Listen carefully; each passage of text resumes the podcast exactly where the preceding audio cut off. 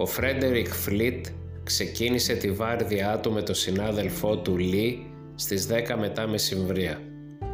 Ήταν μια καθαρή, έναστρη νύχτα. Το νερό ήταν ήρεμο, δίχως κύματα. Ένας μάρτυρας το περιέγραψε σαν μια θάλασσα πάγου. Στις 11.39 ο Φλίτ αντίκρισε τη μαύρη μάζα στο διάβα τους. Ήταν η πιο όμορφη βραδιά. Τα άστρα ήταν σαν λαμπιόνια. Είδα ένα μαύρο πράγμα να ορθώνεται. Δεν ήξερα τι ήταν. Ρώτησα τον Λί αν ήξερε αυτός τι ήταν. Δεν μπορούσε να καταλάβει. Σκέφτηκα να χτυπήσω την καμπάνα. Τη χτύπησα τρεις φορές. Το κοιτάζαμε. Είχε μητερή κορυφή. Δεν μας άρεσε η όψη του. Αφού χτύπησε την καμπάνα, ο Φλίτ τηλεφώνησε στη γέφυρα και απάντησε ο αξιωματικός Μούντι. «Παγόβουνο μπροστά», ήταν η μοιραία φράση που ακούστηκε στη συνέχεια.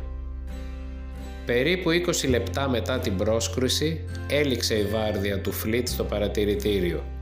Τον έστειλαν στο κατάστρωμα για την εκένωση να φορτώσει με ασφάλεια τους επιβάτες στη Λέμβο 6.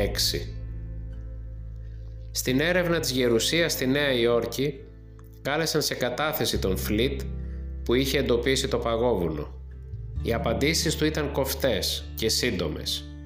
Του έθεσαν ερωτήματα σχετικά με τη χρήση των κιαλιών Σύμφωνα με τον Φλίτ υπήρχαν κι άλλα στο πλοίο, αλλά δεν ήταν διαθέσιμα παρόλο που τα ζήτησαν.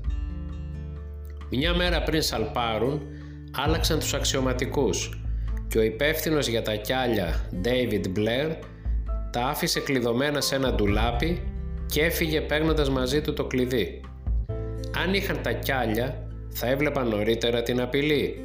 Θα είχε προλάβει το πλοίο να αποφύγει τη σύγκρουση τα κιάλια σίγουρα μεγεθύνουν τα αντικείμενα, αλλά ταυτόχρονα περιορίζουν το οπτικό πεδίο.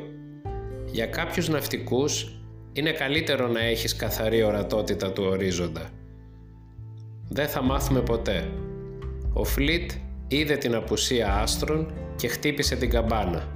Τα υπόλοιπα είναι απλώς υποθέσεις. Μετά την καταστροφή, ο Φλίτ δυσκολεύτηκε να βρει δουλειά υπήρχαν φήμες ότι το πλήρωμα του Τιτανικού έφερνε κακή τύχη. Οι μνήμες της τραγωδίας των στήχιωναν ακόμα. Είχε συχνά υπνία και όταν κατάφερνε να κοιμηθεί έβλεπε εφιάλτες για μια γιγάντια σκοτεινή μορφή να καραδοκεί. Πουλούσε εφημερίδες. Ζούσε με τη γυναίκα του Εύα στο σπίτι του αδερφού της και όταν εκείνη πέθανε τον έδιωξαν από το σπίτι.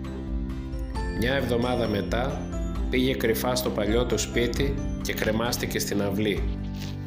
Τον έθαψαν ανώνυμα σε τάφους απόρων, μέχρι που το 1993 έγινε έρανος από τους φίλους του Τιτανικού για να του βάλουν τα φόπλακα στο κημητήριο του Southampton. Εκεί από όπου είχε ξεκινήσει το ταξίδι του Τιτανικού το 1912.